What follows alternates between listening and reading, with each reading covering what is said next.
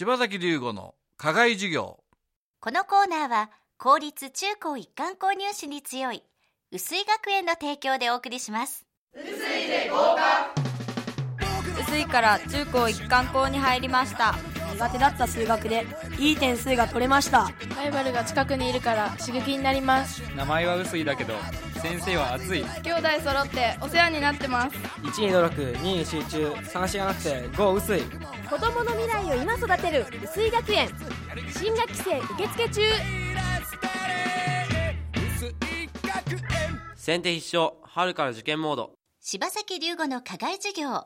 このコーナーは薄井学園の柴崎先生が毎月群馬で頑張る様々な人たちにインタビューを行い職業の多様性や働くことの意味、喜びを聞き、ラジオの前のあなたにお届けします。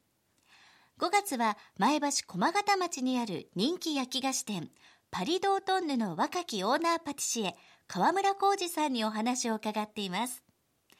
今週柴崎先生が聞くのは修行時代のお話です。じゃあそのまず日本でのその修行時代があるわけじゃないですか、ええ5年間？はいその修行時代は辛くなかった。みんな辛いってよく言うけど。めちゃめちゃ辛かったです。めちゃ辛い辛いっていうのはちょっとね言い方があるのはきつかったですね。うん。いや本当にきつかったですよ。どういうふうにきついの？あのいやもう本当に寝れない日々だったので、週に1回休みがあるんですけど、うん。休みの日なのに夜10時に起きて、うん。次の日また朝6時からスタートなんですよ、うん。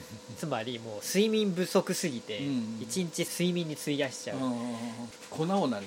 こねたりそういうことですか？そうですね。バンバンケーキが売れてっちゃうんで、うん。仕込んで仕込んで作って作ってうん僕ずっと繰り返して、でましてやもう書き出しだったんで、うん。本当に先輩にもすごい文句言われたり、うん。怒られたりうをずっと繰り返して5年間なんとかなんとかやってきましたね、よく5年続いたあ感じですよね。のですね本当にもうこれしかないと思うんですけど、うん。続いた理由はプラス思考ってことです、うんうんもうそれしかないですね、うん。もう。いその時は例えばどうなりたいと思ってました？やもう世界一しか考えてなかったんですよ。もう19の時専門学校入って、うん。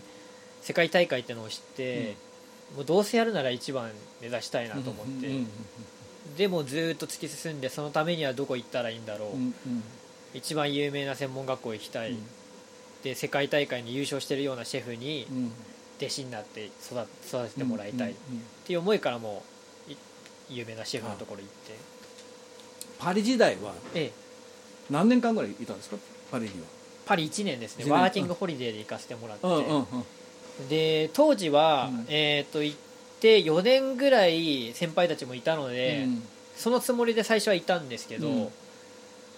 ちょっとまあこれはまあ主観なんであれなんですけど、まあ、僕の感じた感性ではもう今の時代何年よ3年4年いたところでうん。日本に帰ってきてそれが通用するかっていうとそうじゃないなと思ったんです別に僕の考えですけど、うん。フランスにこだわらなくても、例えば海外他のところでも通用するし、うんむしろそういうふうにいろんなものを学んだ方が、今後の自分のためにもなるしねって思ったんうんで、うん。もう1年で切りつけて帰ってきたんですよ、あそれで帰ってきたわけ、ええ。うん。